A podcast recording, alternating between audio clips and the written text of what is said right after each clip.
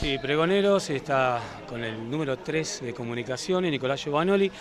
Nico, bueno, ¿qué balance hace del partido de hoy?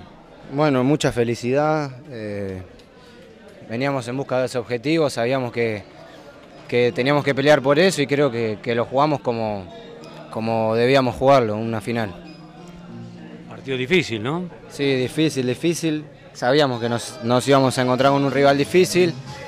Eh, planeamos el partido toda la semana y estuvimos muy enfocados en, en cuestiones tácticas para que no nos, no nos lastimen y bueno, eh, por suerte se nos dio el gol nuestro y, y pudimos mantener el arco en cero, que también es importante. ¿En algún momento dudaste del triunfo? ¿Viste que, que el partido se caía este, desde dentro del campo de juego? ¿Cómo lo viste vos? No, bien, bien. Siempre se puede pasar por esos momentos en donde el rival tiene la necesidad de, de- de ir para adelante y vos te replegás un poco, pero creo que el equipo jugó con, con mucha ambición, con mucho compromiso. Estábamos muy concentrados a la hora de, de marcar y de que, no nos, de que no nos hagan goles y lo cumplimos.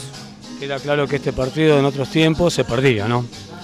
¿Cómo, cómo? Que- Queda claro que este partido en otros tiempos se perdía. Sí, obvio. Bueno, ahora eh, creo que cerramos el año de muy buena manera. Un, un gran grupo que se, que se está consolidando cada vez un poco más, así que ah, contento. ¿Qué queda de ahora más? Ahora descansar, eh, no mucho porque eh, en enero arranca muy rápido el campeonato, entonces hay que llegar ya preparados, así que a disfrutar un poco de la familia, de los amigos y después ya ponerse a punto. Muchísimas gracias. Gracias.